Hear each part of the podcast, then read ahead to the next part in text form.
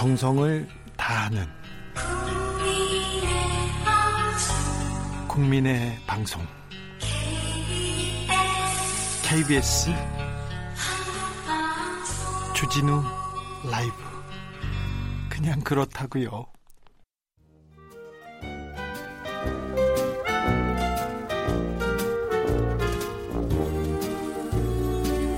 민생이 먼저다. 함께 잘 먹고 잘 사는 길 찾아보겠습니다. 민생과 통하였느냐? 생생 민생통. 안지나서나 민생 생각 쉴 틈이 없어요. 민생 천재는 안진걸 민생경제연구소장 어서 오세요. 네, 안녕하십니까. 뭐가 그렇게 바빠요? 자료를 많이 준비해서 오늘 또 할, 드릴 말씀이 많습니다. 우리 안진걸 소장님 항상 바쁘세요. 네. 요즘 무슨 일 때문에 바쁘십니까? 어, 요즘은 또 이제 등록금 입학금 환불 촉구하고 있는데 네. 당 정책 합의는 됐는데 아직도 이제 대학들 또 아직 동의를 안 해줘가지고 예.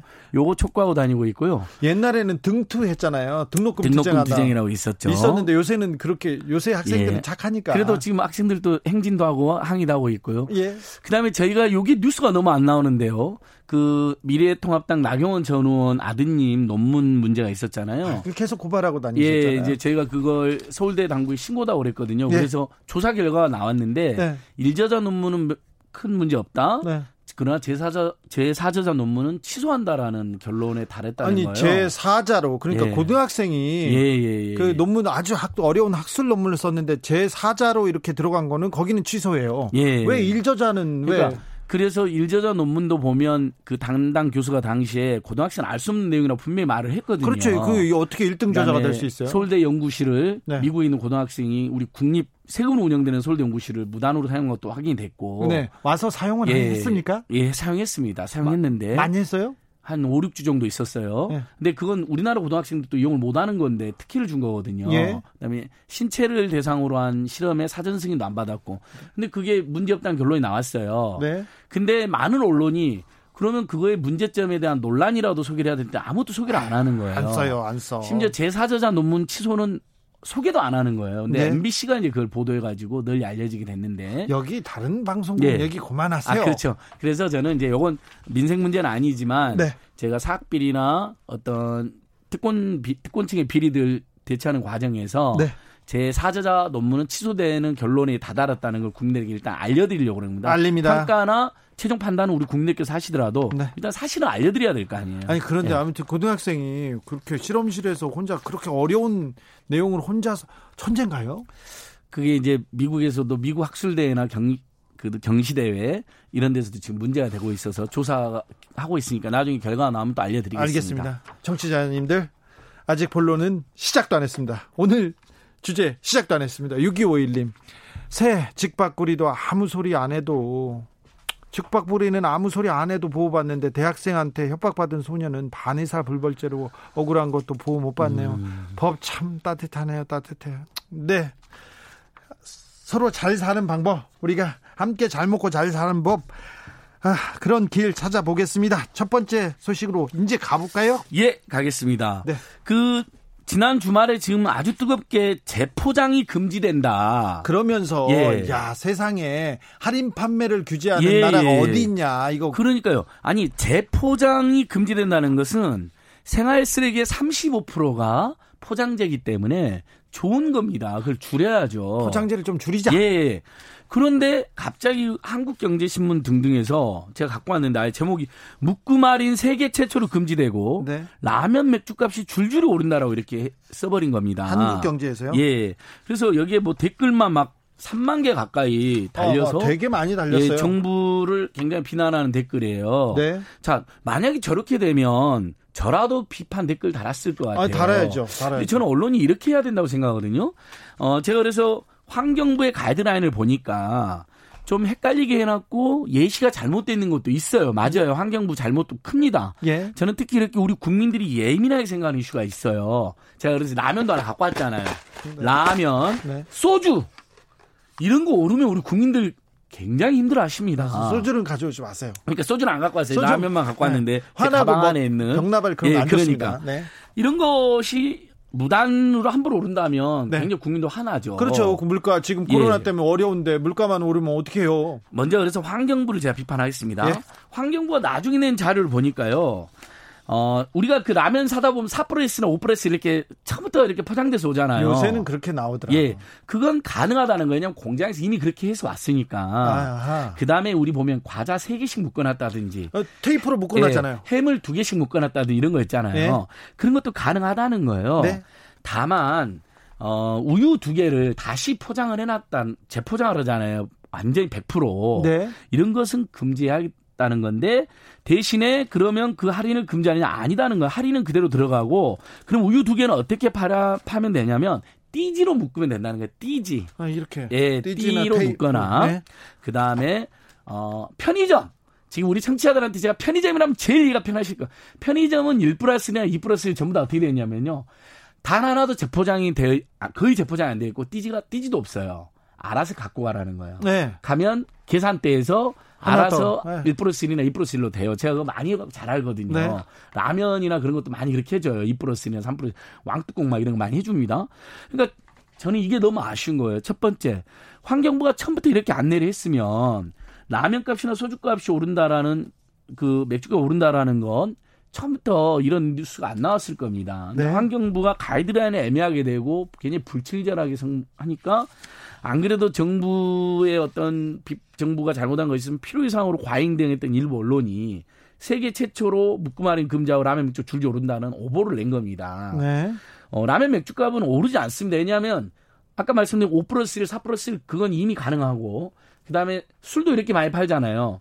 그 뚜껑이 있는데 이렇게 묶어서 파는 거 많이 보셨죠? 우리 청취자님들이나 주기자님도 그 술 뚜껑들에 이렇게 묶어 놓잖아요. 뭐 플라스틱으로 묶기도 하고 종이로도 묶어 놓고 네, 예. 저- 이것들은 다 가능하다는 거예요. 처음부터. 네. 아, 예. 그러니까 예. 가격이 오르지가 않는데 네. 오른다고 하니까 난리가 났습니다. 기사를- 한바탕 엄청난 소동이 있었던 거죠. 기사를 그렇게 썼네요. 기사를 그렇게 잘못 썼습니다. 근데 빌미를 환경부가 줬다는 겁니다. 저는 그러니까 이건 청취자들께도 이렇게 말씀드리고 싶어요. 문재인 정부에 대한 포괄적 지지나 비판이나 반대 입장과 상관없이 행정부가 생활 굉장히 생활 밀착형 민생 밀착형 정책을 펼칠 때는 아주 명료하고 구체적이고 오해받지 않게 잘해야 된다는 교훈을 남긴 이슈입니다. 네. 그러니까 제가 그래서 어, 환경부 가이드라인을 가지고 보니까요.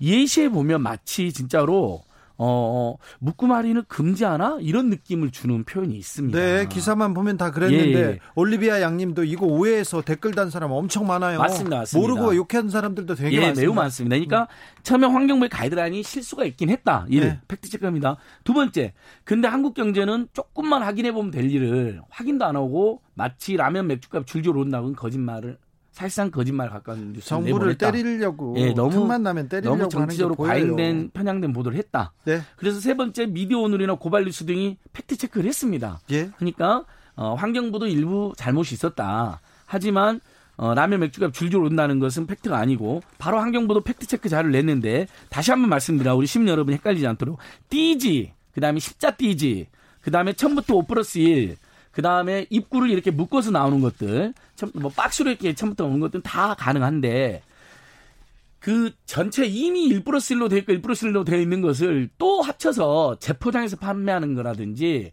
아니면 우유 두 개를 처음부터 재포장한다든지 이런 것만 금지된다는 건데 그것마저도 혹시 혼선이 있을까봐 내년 1월 1일로 시행도 연기됐습니다. 아무튼 시민들이 환경, 예 환경 보호를 위해서 조금 재포장을 좀 막겠다 이런 맞습니다. 대책이죠? 취지는 좋았습니다. 근데 너무 불칠절하고 애매한 설명으로 오해를 불러일으켰는데 그렇다고 해서 가짜 뉴스까지 이렇게 내보내면서 공격할 일은 아니었다. 그러니까 제가 보통 양비론은 싫어하잖아요. 저도 양비론 싫어하는데 이런 경우는 환경부의 실책도 일부 있었고 일부 언론에 어, 거의 가짜에 가까운 오보도 있었다. 이렇게 양비론을 할 수밖에 없는 상황인 것 같더라고요. 네. 이렇게 정리해 주셨습니다. 아무튼 환경을 위해서 우리가 포장 뭐 택배 같은 거 오는데 이 작은 택배물에 너무 큰 포장지가 맞습니다. 나오고 너무 예. 꽁꽁 사서 그거 걱정되기도 해요. 쓰레기 버릴 때도. 국민들께서도 네. 싫어하고 너무 그 오히려 번거롭습니다. 네. 그런 것도 이제 다 줄여나가자는 취지니까 이런 취지 중심으로 건설적으로 토론을 하고 대신에 어, 1 플러스 1이나 그 띠, 띠자 할인이라든지 아니면 그냥 띠지도 없이 이렇게 그냥 갖고 와서 할인받는 거 있잖아요. 이런 거, 예. 이런 방향으로 앞으로 가자는 거니까 그건 우리가 적응하기 나름이다. 이미 편의점은 그렇게 다 적응을 하고 계신다. 네. 좀 예. 불편하더라도 좀 불편하더라도 환경 보호 다 같이 사는 세계, 지구 이렇게 생각. 생활 쓰레기의 35%가 포장재라는 거. 네. 이거 확 줄여야 됩니다. 우리 네. 좀 인식해야 됩니다. 자각해야 됩니다. 더불어민주당에서 주택 임대차 보호법 개정안 냈어요. 예, 임대차 3법이라는데 이 3법 내자마자 뭐 이거 사회주의다. 재산권 침해받다 집주인은 어떻게 하라고 이렇게 얘기 나오는데 예, 예, 예. 이거 너무 조금 약간 과장 아, 너무 과장입니다. 네. 자, 우리 함께 사는 대한민국에서 핵심이 일단은 서민들과 사회경제 약자를 보호를 해줘야 돼서 같이 사는 것이고요. 네. 두 번째 저는 이건 국민 경제 발전하고 내수 활성하고도 연관이 되는데 우리 국민들의 무주택 서민들의 대부분이 어떻게 되냐면요. 소득의 20%를 주거비로 쓰고 있습니다. 네. 더 많이 써요. 무주택 서민들이 주거비로. 네. 이렇게 주거비로 소득 20%를 쓰게 되면 당연히 가처분 소득이 줄어들겠죠. 네. 그럼 내수가 살아나질 않게 됩니다. 그러니까 이런 경제적 측면까지 고려했을 때 자, 우리는 지금 국민들이 서입자가 평균 3년 정도를 삽니다. 3년 3.5년. 예. 그러니까 3년이나 4년 되면 이사단이 바쁘죠. 그러면 이사 비용 들죠. 어, 부동산 중개비 들 죠. 그 다음에 전월세 올라, 올려줘야 되니까 너무 힘듭니다. 저도 뭐, 네. 뭐몇 년에 한 번씩은 당연히 그게 지출해야 되는 줄 알고. 지금 성이 돼서 벌써 10번 정도 이사를 했는데 너무 고달프고 돈이 많이 들거든요. 저도 한1 5번 했던 것 같아요. 그래서 독일을 제가 조사를 해보니까요. 독일은 세입자들이 14년 가까이를 사는 거예요. 한 집에서요? 예, 그렇습니다. 그래서 윤우덕 의원, 민주당 윤우덕 의원은 그러면 지금 현행 주택임대차법은 2년만 보호를 해주니까 4년 정도를 보호하는 거로 법안을 냈고요. 박주민 의원은 아니다, 아예 유럽이라든지 어, 일본이나 여러 나라들이 세입자가 크게 잘못한 게 없으면 계속 계약을 연장할 수 있게 해주니 기한을 정해보지 정하지 말자 이렇게 법안을 낸 겁니다. 예. 그다음에 예전에 돌아가신 노회찬 의원님 같은 경우는 어, 학제 등을 고려 우리가 학제가 대충 6년이잖아요. 유치원까지 6년 다니고 네. 초등학교 6년, 중고등학교 6년, 대학도 한 6년 다니잖아요. 휴학이나 알바나 뭐 군대까지 감안하면 그러니까 6년에서 10년 정도로 늘자는 다양한 안이 이미 오래전부터 있었고 이게 20대 국회 다시 나온 건데 네. 박주민 의원안이 20대도 이미 나왔던 아닌데도 마치 이렇게 공격을 하는 겁니다. 어, 건물주, 조물주의 건물주가 있고 조물주의 세입자가 있다. 네. 세입자가 무기한으로 무조건 살려고 하는 세입자 갑질법 아니다. 이렇게 돼 있는데. 네, 말은 잘 지어내요. 8개나 되는 사유로 세입자의 재계약 청구를 거절할 수 있습니다. 계약갱신 청구를. 월세를 두 달 이상 미룬다, 안 낸다든지. 그 두 달만 안 내면 해지할 수가 있는 거 계약을요. 그 다음에 건물주께서 제가 직접 들어 살아야 된다거나 리모델링이나 재건축인 거나 건물이 파손됐거나 전대를 한다는 경우나 또는 뭐 속였다거나 이런 아주 포괄적인 여덟 가지 케이스에 있어서는 건물주가 계약갱신 더 살겠다 세입자가 청구를 해도 거절할 수 있는 네. 사유를 뒀고 건물주는 또 5%씩 임대료를 올려받을 수 있게 해놨습니다. 1년에. 그러면 사실 건물주들이 건물을 새 놓는 이유는 뭐냐면요. 전세나 월세를 꼬박꼬박 올려받기 위함이잖아요. 임대료. 안정적으로 받기 위함이고. 네. 그러니까 건물주의 재산권도 상당히 고려해 놨기 때문에 만약에 그럼에도 불구하고 기한 없이 계약갱신 청구를 하는 게 좀 사회적으로 문제가 있거나 불편하면 그건 토의를 하면 될 일인데 마치 박주민 의원 법안에 엄청나게 문제가 있는 것처럼 융단 폭격을 가하더라는 사회주의냐 빨갱이냐 뭐 예. 뭐 이렇게 얘기하죠. 근데 지금 다른 나라들도 세입자들의 주거권을 아주 길게 보장해주고 있고 이건 유엔의 권고이기도 합니다. 네. 유엔에서 계속 우리나라의 세입자의 주거권이 너무 취약하다. 2년에 한 번씩 쫓겨다니는 건 너무 큰 문제가 있다라고 공고를 했기 때문에 그런 조금은 강한 법이 나온 거거든요. 네. 그리고 이렇게 통과될지는 누구도 예상하지 못합니다. 저는 아마 국회에서 논의했을 때 학제랑 맞춰서 한 6년에서 8년 정도 이렇게 우리 세입자들이 한 집에서 길게 살 수 있도록 그렇게 타협될 가능성이 높거든요. 이렇게 토의를 하면 될 일이지 한 법안을 막 너무 자극적인 표현으로 작살낼 필요는 없다. 이런 네. 의견을 드리고 싶어요. 고희정 님이 이런 의견 주셨어요. 저도 12년 살아봤는데요. 한 집에서 사셨나 봐요. 2년마다 7천, 5천만 원씩 올려주면서 살아봤네요. 네. 나중에 보니까 입주 때보다 3배가 되었더라고요. 맞습니다. 네. 근데 이런 경우 많이 보지 않습니까? 저도 그랬어요. 예. 1402님, 저희 아파트는 700세대 정도 되는데요. 매일 이삿짐 차가 옵니다. 우리나라가 이삿 이사가 많죠. 제일 많은 제일 많은 나라입니다. 왜냐하면 아까 독일하고 비교해 드렸잖아요. 네. 14년 살고 우리는 3.4년 정도 삽니다. 한 집에서. 예, 예, 그러니까 금방 금방 이사 다니는데 그 얼마나 고달픕니까? 제발 이제 서민들도 그렇게 너무너무 몇 년에 한 번씩 쫓겨다니면 이게 어떤 문제가 발생하냐면요. 아이들의 학교까지 전학 가야 되는 문제도 발생합니다. 아, 그렇죠. 왜냐하면 서울에서 너무 집값이 오르면 경기도로 많이 이사들 가시잖아요. 네. 그러면 당연히 학교를 이사 이전해야 되거든요. 아이들의 친구들은 어떻게 해요? 아이들의 교육권, 학습권도 침해를 받습니다. 예. 그러면 부자는 계속 부자가 되고 서민은 계속 서민이 되는 이유가 바로 이 주거 문제하고 교육 문제 때문인 거잖아요. 주거 문제 때문인데 예. 주거 문제 특별히 주, 집이 안정적이어야 되는데 집이 투기의 지금 수단으로 계속 예. 오르고 있고 투기의 수단으로 지금 가장 각광받고 있기 때문에 이, 아, 이 악순환의 고리를 끊을 수가 없는 것 같아요. 그리고 제가 다시 한번 말씀드리면 세입자를 그러니까 우리 국민들의 45%가 무주택 서민인데 이들의 경제를 보호해주는 거 굉장히 중요하고요. 유엔도 그래서 계속 그들을 보호해야 된다고 강하게 주장을 하고 있는 거. 두 번째, 다시 한번 세입자들이 주거비로 너무 많은 돈을 쓰게 되면 동네 경제, 내수 경제 쓸 돈이 없어져서 결국 국민 경제에도 악영향을 끼칩니다. 네. 예. 알겠습니다. 이런 점 생각하면 이러면 일부 보수 언론에서 비판을 하더라도 좀 알겠습니다. 합리적으로 했으면 좋겠습니다. 안진걸 소장은 밖에 나가서 한 30분 더 혼자서 벽 보고 얘기하고 가는 걸로 하고 여기까지 듣겠습니다. 예, 고맙습니다. 지금까지 생생 민생통 안진걸 소장이었습니다. 감사합니다. 감사합니다. 라디오 정보센터로 갈까요? 정한나 씨. 정치 피로, 사건 사고로 인한 피로, 고달픈 일상에서 오는 피로. 오늘 시사하셨습니까? 경험해 보세요. 들은 날과 안 들은 날의 차이. 여러분의 피로를 날려줄 저녁 한 끼 시사. 추진우 라이브.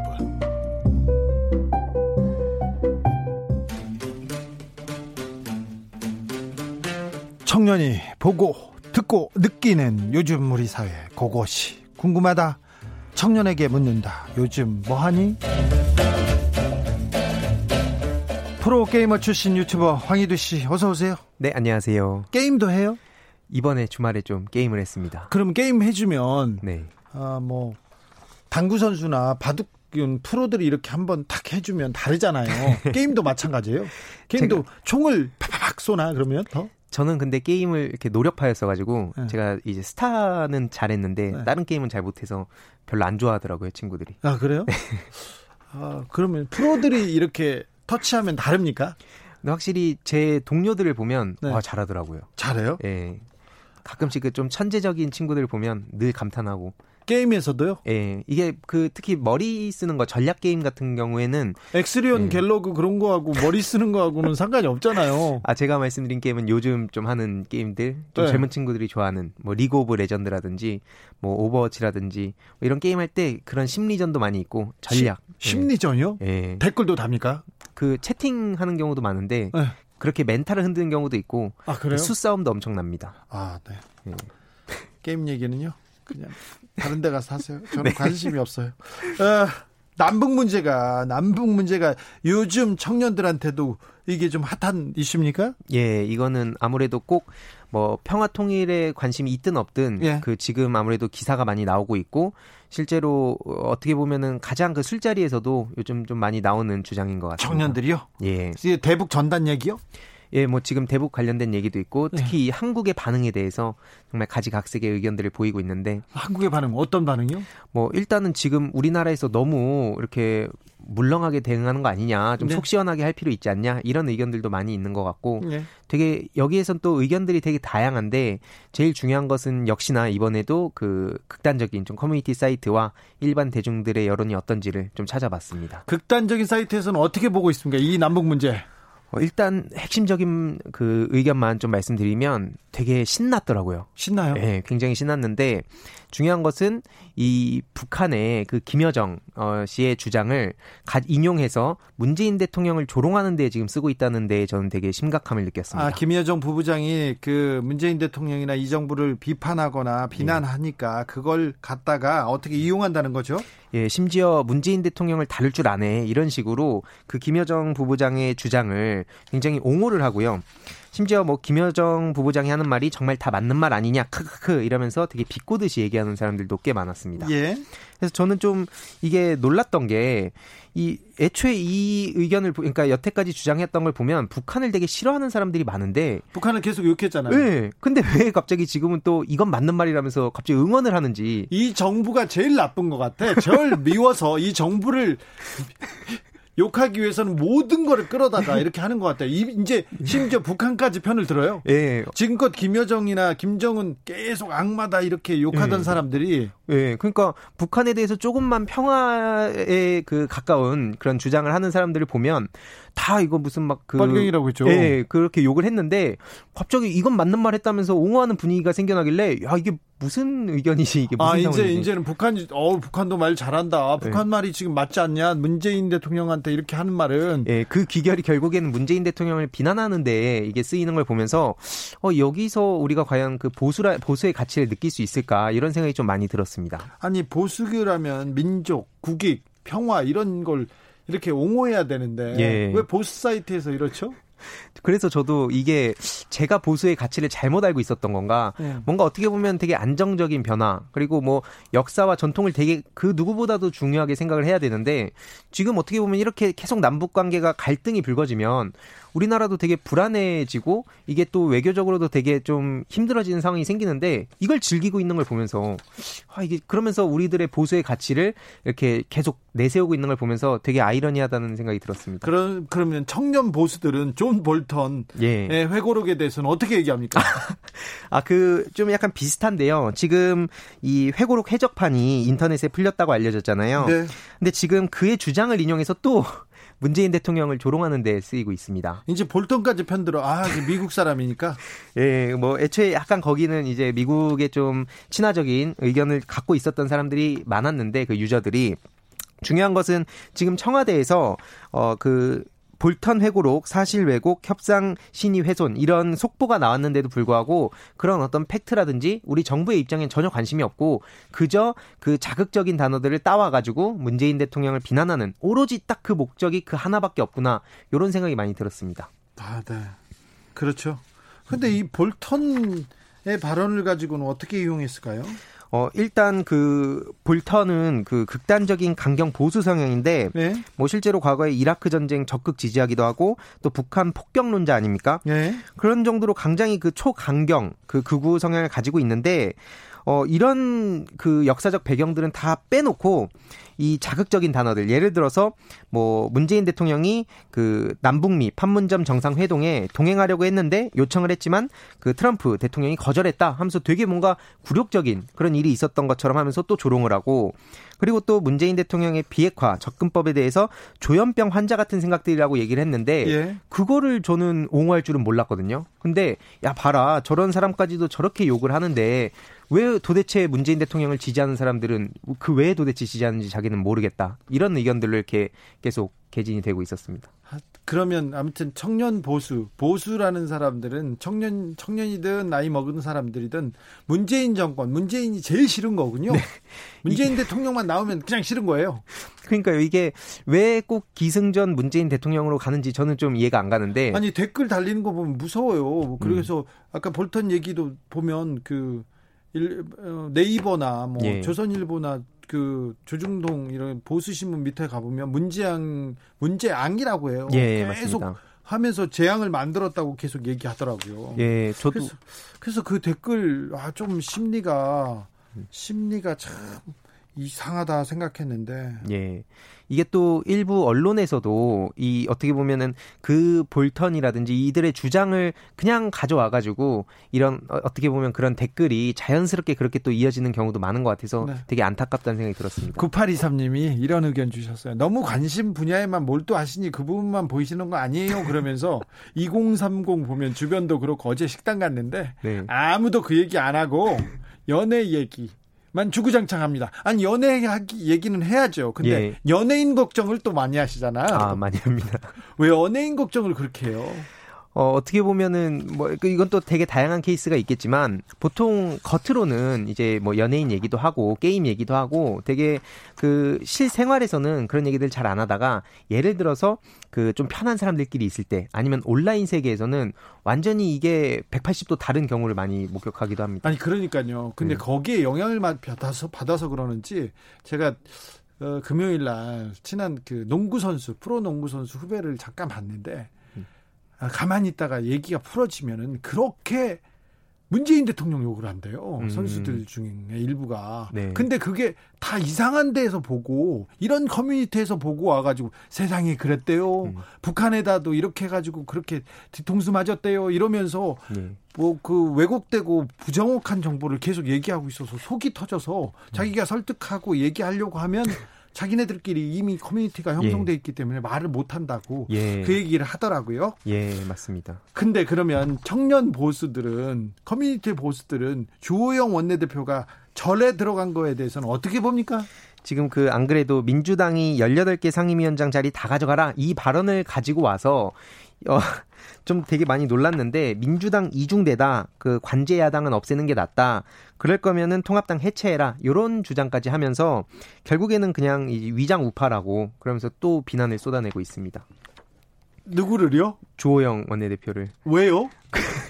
그러니까 이게 조금이라도 뭔가 타협하려고 한다든지 완전히 극단적으로 주장하지 않으면 이제 위장 보수다 이런 식으로. 아, 그러니까 그쪽 그 커뮤니티 보수, 청년 네. 보수들은 민경욱 전 의원이나 네. 차명진 전 의원처럼 네. 극단적인 사실을 설파하고 주장해야 예. 이게 진짜 보수다 이렇게 생각. 예, 가로세로 연구소가 진짜 중요하고. 예. 그래서 거기에 돈에 돈이 물리는 거죠. 예. 어떻게 보면은 우리의 자유를 위해서, 그러니까 이게 자세히 들여다보면 거기에 설득당하는 경우가 되게 많이 이해가 가는 부분도 있는 게 이들은 우리의 자유를 위해서 투쟁해주는 사람으로 이렇게 프레임이 설정이 돼 있어서 거기서 조금이라도 타협하는 사람은 우리의 자유를 이렇게 신경 쓰지 않는 사람으로 미래통합당의 그 원내대표인데 주호영 대표가 조금이라도 타협의 여지가 있어서 계속 이렇게 이중대라고 욕하는 거군요. 예.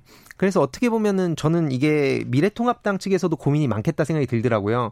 어떻게든 이번 총선 끝나고 이미지를 좀 바꿔보려는 시도가 보이는데 조금만 이렇게 바꾸려고 하면 저렇게 또 극단적인 그 보수 세력들이 어떻게든 이 물고 뜯어가지고 참 되게 힘들겠다는 생각이 들었습니다. 아, 민경욱 전 의원, 차명진 전 의원, 정광훈 목사님 또 그런 사람들이 아, 왜 그렇게 강경하게 이렇게 자기 메시지를 내는지 이해가 되기도 합니다. 조금이요, 조금.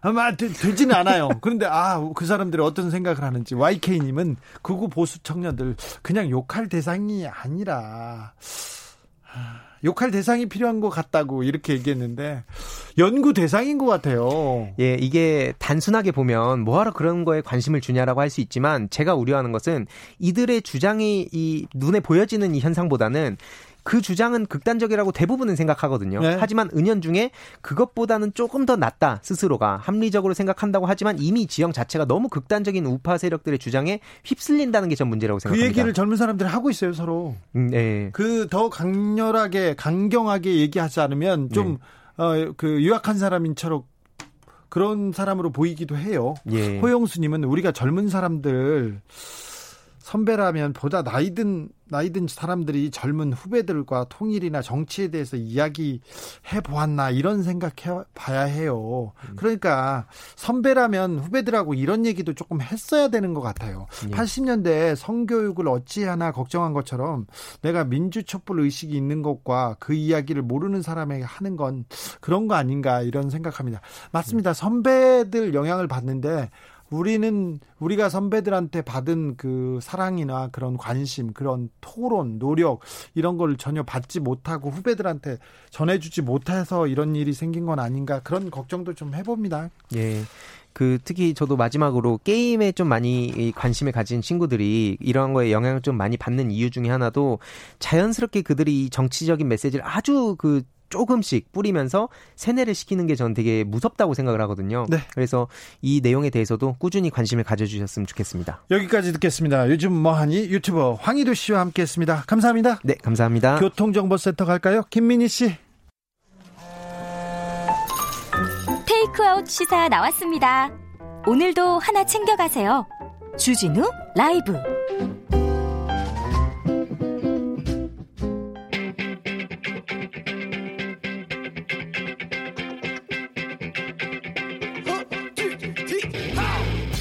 국회 할 말 있습니까? 국회의원한테 민원 놓고 싶으세요? 그렇다면 잘 오셨습니다. 21대 국회 으뜸 친절왕 박주민과 함께하는 주민센터. 여러분의 민원에 여러분의 이야기에 귀를 기울이겠습니다. 주민센터의 주치의원 박주민 더불어민주당 최고위원. 안녕하세요. 예, 안녕하십니까. 어떤 일로 바쁘세요? 요즘에는 국회도 안 열리는데 무슨 무슨 일로 바빠? 아니 근데 저희가 이제 위원장을 하고 있는 위원회들은 열려가지고 업무 보고를 받고 있어요. 일하고 있네요? 예. 지난주에도 법무부. 예. 어,를 비롯해서 몇 군데 업무 보고를 받았고요. 네. 내일 법원하고 법제처 등의 또 업무 보고를 받습니다. 민주당이 그러니까 상임위원장으로 있는 데는 회의를 열고 지금 굴러가고 일을 하고 있네요. 네, 맞습니다. 예. 다른 데는 안 하고 있습니까?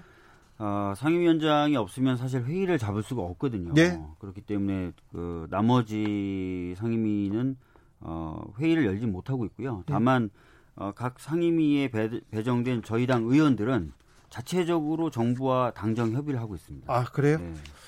어, 지난주는 그 박주민 최, 고 가 저기 국회에서 본회의를 앞두고 있어서 국회에서 네. 현장 통신원으로 활약했는데 네. 그때 미래통합당 의원들 목소리가 막 들리더라고요.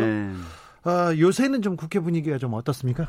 사실 이제 그때 이후로 그 굉장히 또 조용해졌죠. 네. 아시다시피 주호영 원내대표님이 갑자기 절에 들어가시면서 그러니까 네. 절에 왜 이렇게 많이 다녀요? 이렇게 옮겨 다녀? 절에 다니시면서 절에 들어가시면서 네. 상대적으로 굉장히 조용해졌어요. 아, 네. 그래요? 네. 아, 조용 그 대표가 이번 주에는 오고 원 구성이 마무리될 거라고 생각하고 계신가요? 사실 이제 저희들 예측은 주말 사이에 오실 거라고 저희들은 생각을 좀 했었어요. 네. 어 근데 주말 사이에 오는 건 예. 아니다라고 얘기하시면서 그래도 이번 주 내에 오- 오긴 온다. 뭐 이렇게 지금 얘기가 되고 있더라고요. 예. 오면은 이제 좀 얘기를 더 해봐야죠. 예. 어, 그러면 법사위원장 자리 가지고 아직도 씨름할까요? 와서도? 글쎄요. 뭐 지금 표면적으로 하시는 이야기는 뭐 이제는 뭐 어떤 상임위 네. 이런 건 문제가 아니다. 네. 모든 상임위 다 포기하겠다. 위원장직을 포기하겠다. 네. 아, 대신 각 상임위에 들어가서 열심히 싸우겠다. 뭐 알겠어요. 이렇게 얘기를 하시더라고요. 네. 예. 안경 좀 닦고 오지. 아니요. 내가 진짜 거- 거슬려가지고 못 살겠네. 지금 제, 지금 제가 닦아주고 싶어요. 오늘은 뭐 때문에 바빴어요? 어, 오늘 월요일이잖아요. 네. 어, 월요일마다 이제 최고위원 회의가 있습니다. 네. 예, 그리고 아침 일찍. 네, 아침 일찍부터 최고위원 회의 있었고요. 그 다음에 오후에는 저희 지역구 20년 된 수건 사업이 있었어요. 뭐가요? 서부 경전철. 경전철을 예, 개통합니까? 예, 민자 사업이라서 예. 이게 사업성 즉 면- 민자 적격성 테스트 결과가 좋게 나와야만 사업이 시작되는데 네. 어, 드디어 그 결과가 좋게 나와가지고 오늘 서울시에서 그 서부경전철이 지나가는 지역구 국회의원들과 함께 네.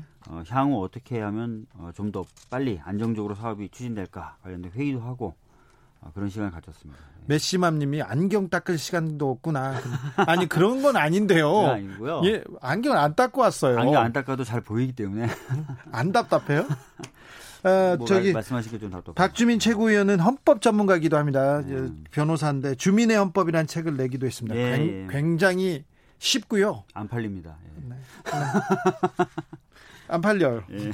어, 근데 쉽고 굉장히 어, 우리가 헌법이 아, 우리 곁에 다가와 있는 정말 생활 속에 필요한 거다 이런 생각이 드는 책이기 때문에 한번 권합니다. 헌법 읽어보면요. 헌법 보고 감동해서 울었다는 사람도 있어요. 음. 그래서 한번 체크해야 되는데 몇 가지 체크, 팩트 체크하고 넘어가겠습니다. 네.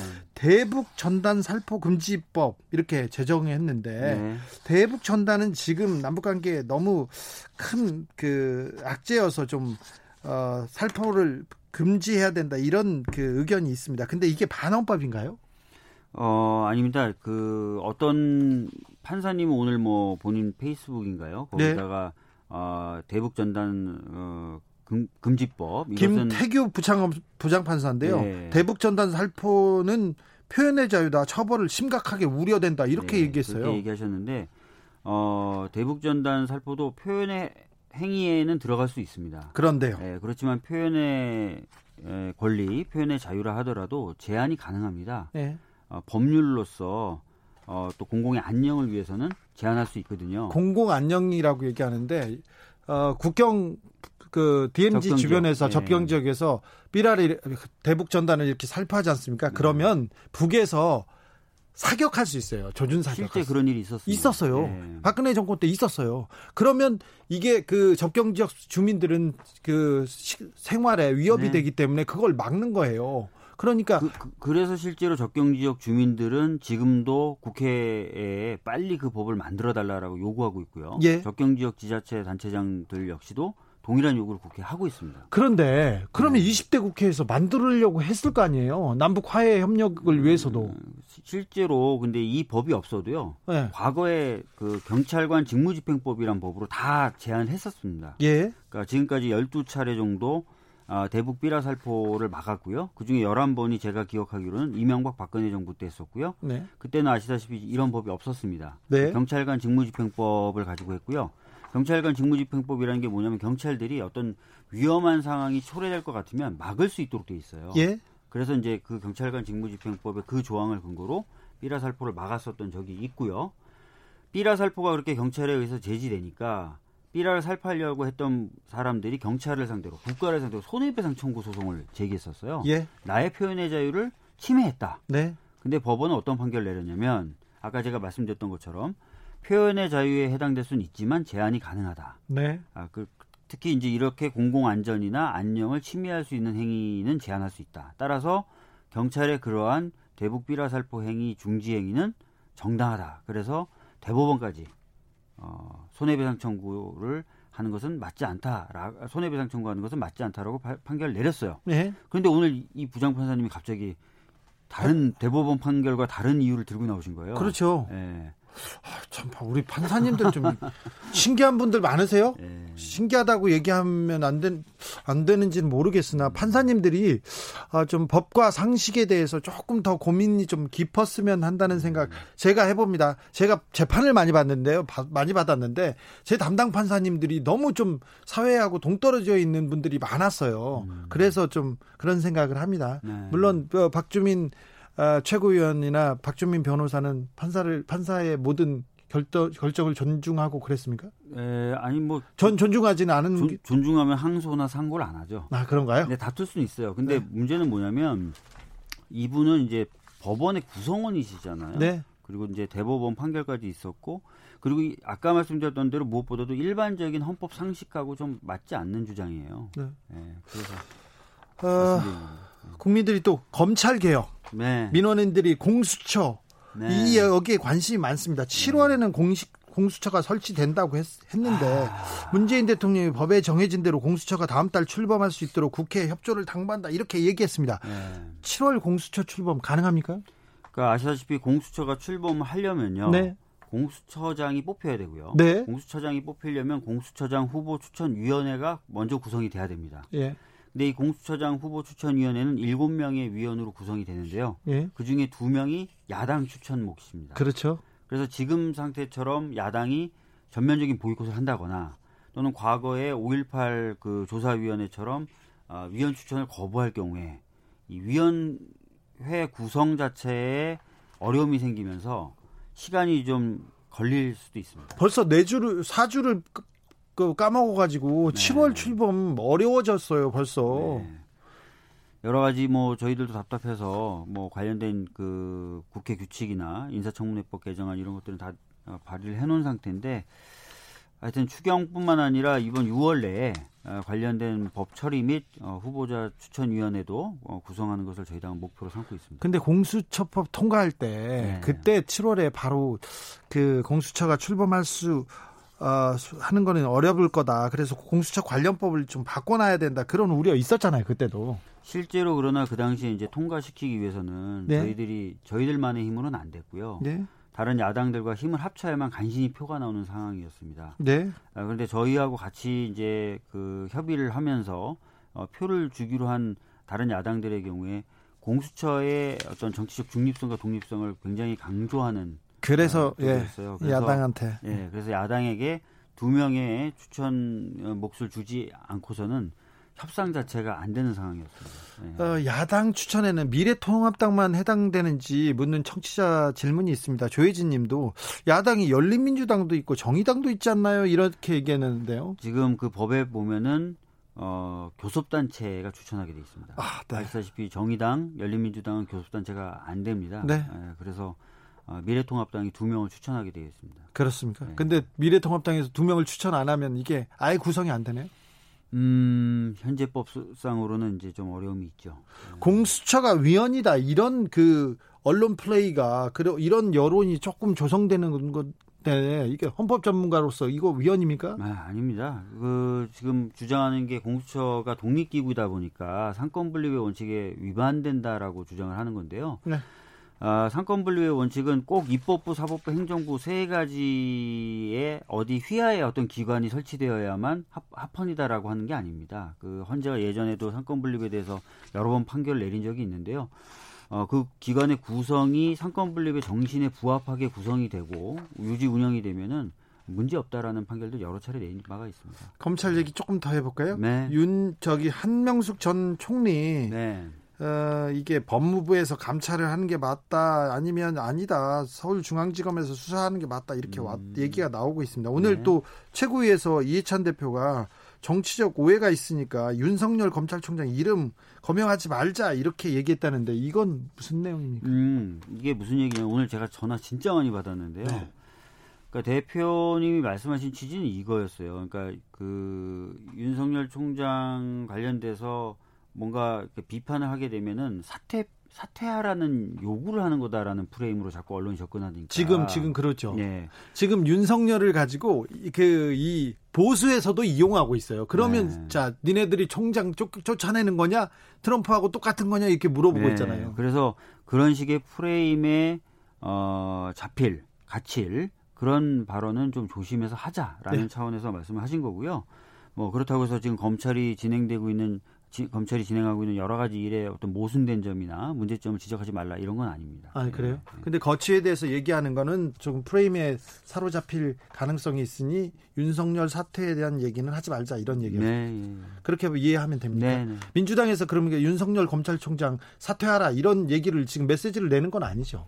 저희들이 공식적으로 낸 적도 없고요. 네. 그런 것들 최고위에서 논의한 적도 없습니다. 근데 지금 거대 여당 어 아나무인 아니 제 발언도 제가 무슨 발언만 하면 그게 다 윤석열 사퇴를 시사하는 발언이라고 요즘 언론들이 너무 많이 소개를 해가지고요. 그런 적 없, 없 없습니까? 아니 제가 라디오 프로 나와서 그 진행하시는 분이 네. 뭐 이러저러해서 이번에 뭐 감찰 사건이 뭐 배당되는 과정에 잘못된 점이 밝혀진다면 네. 잘못된 점이 밝혀진다면 윤석열 총장도 책임지게 되는 건가요?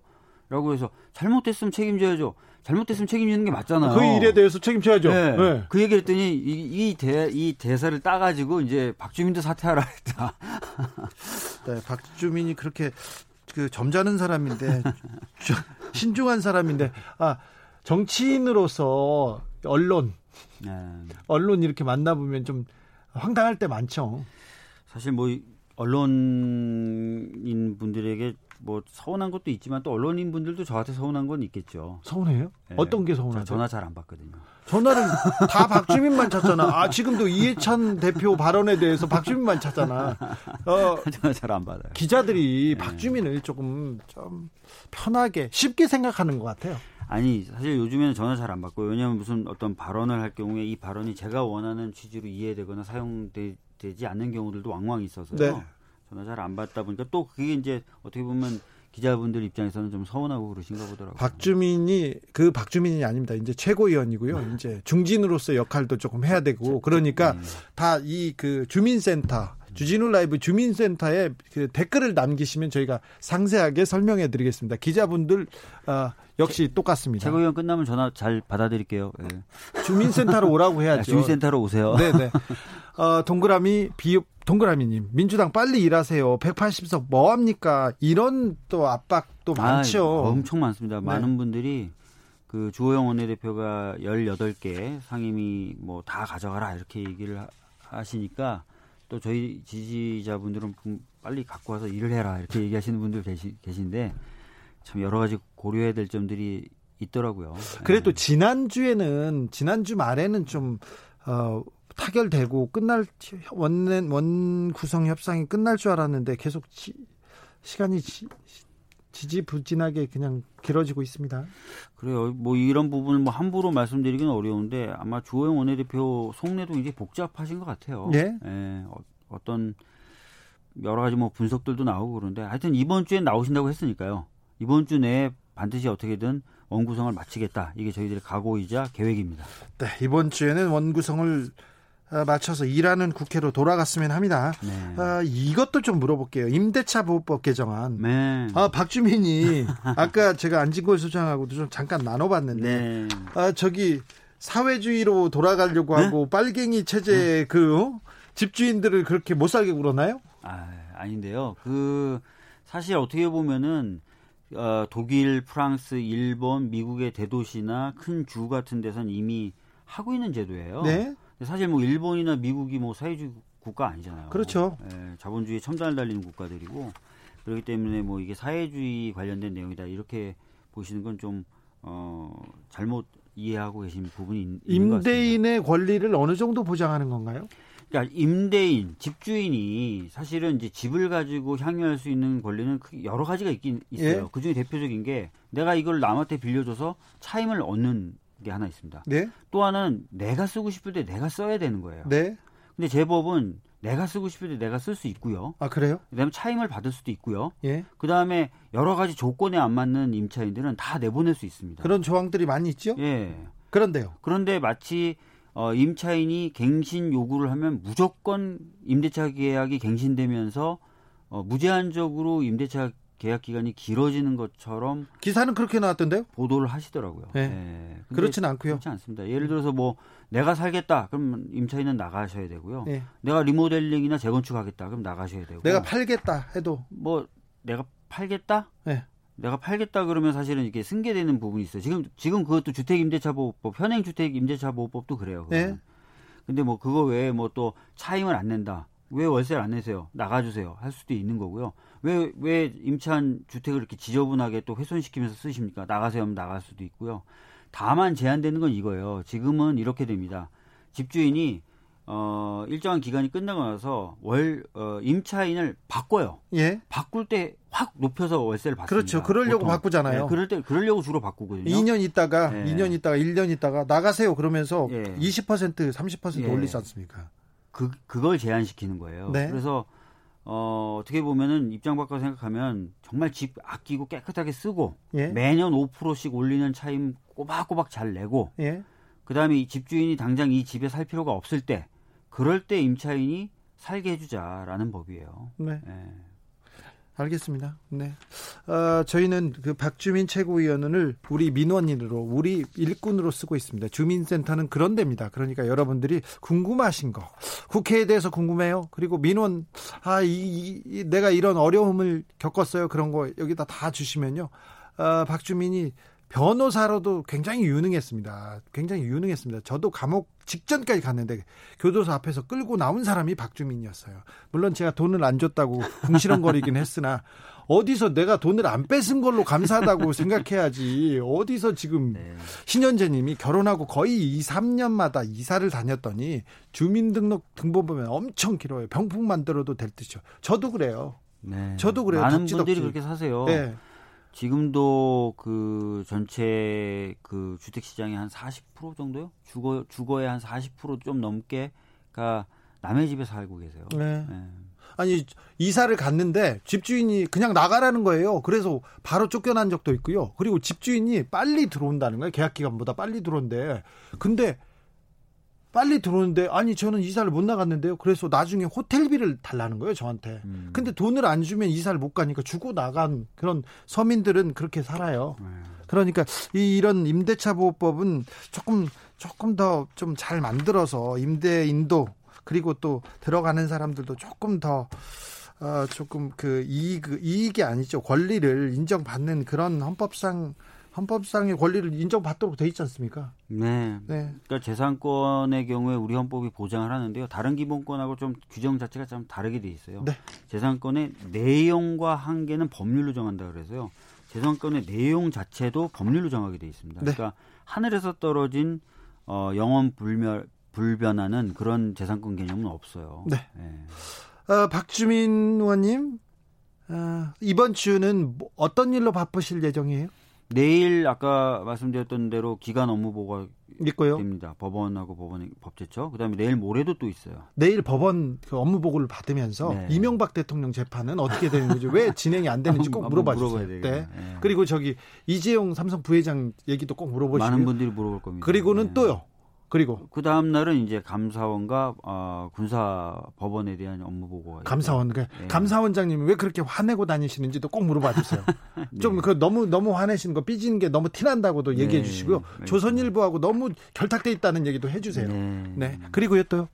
그러고 나서 금요일 날은 아시다시피 또 최고위가 있고 이런 식으로 진행이 됩니다. 네. 다음 주에는 다음 주 이 자리에서는 국회가 조금 일하는 좀 정상으로 돌아왔겠죠. 이번 주 내로 어떻게 원구성 마치려고 하니까요. 예. 다음 주에는 좀 다른 얘기 전달해 드릴 수 있을 것 같아요. 그러니까요. 네. 이제 좀 그런 얘기 했, 해야 될 것 같아요. 음. 그렇죠? 네. 아, 여기까지 들을까요? 지금까지 주민센터 우리 박주민 주민센터장 더불어 최, 더불어민주당 최고위원 함께했습니다. 네, 고맙습니다. 감사합니다. 네.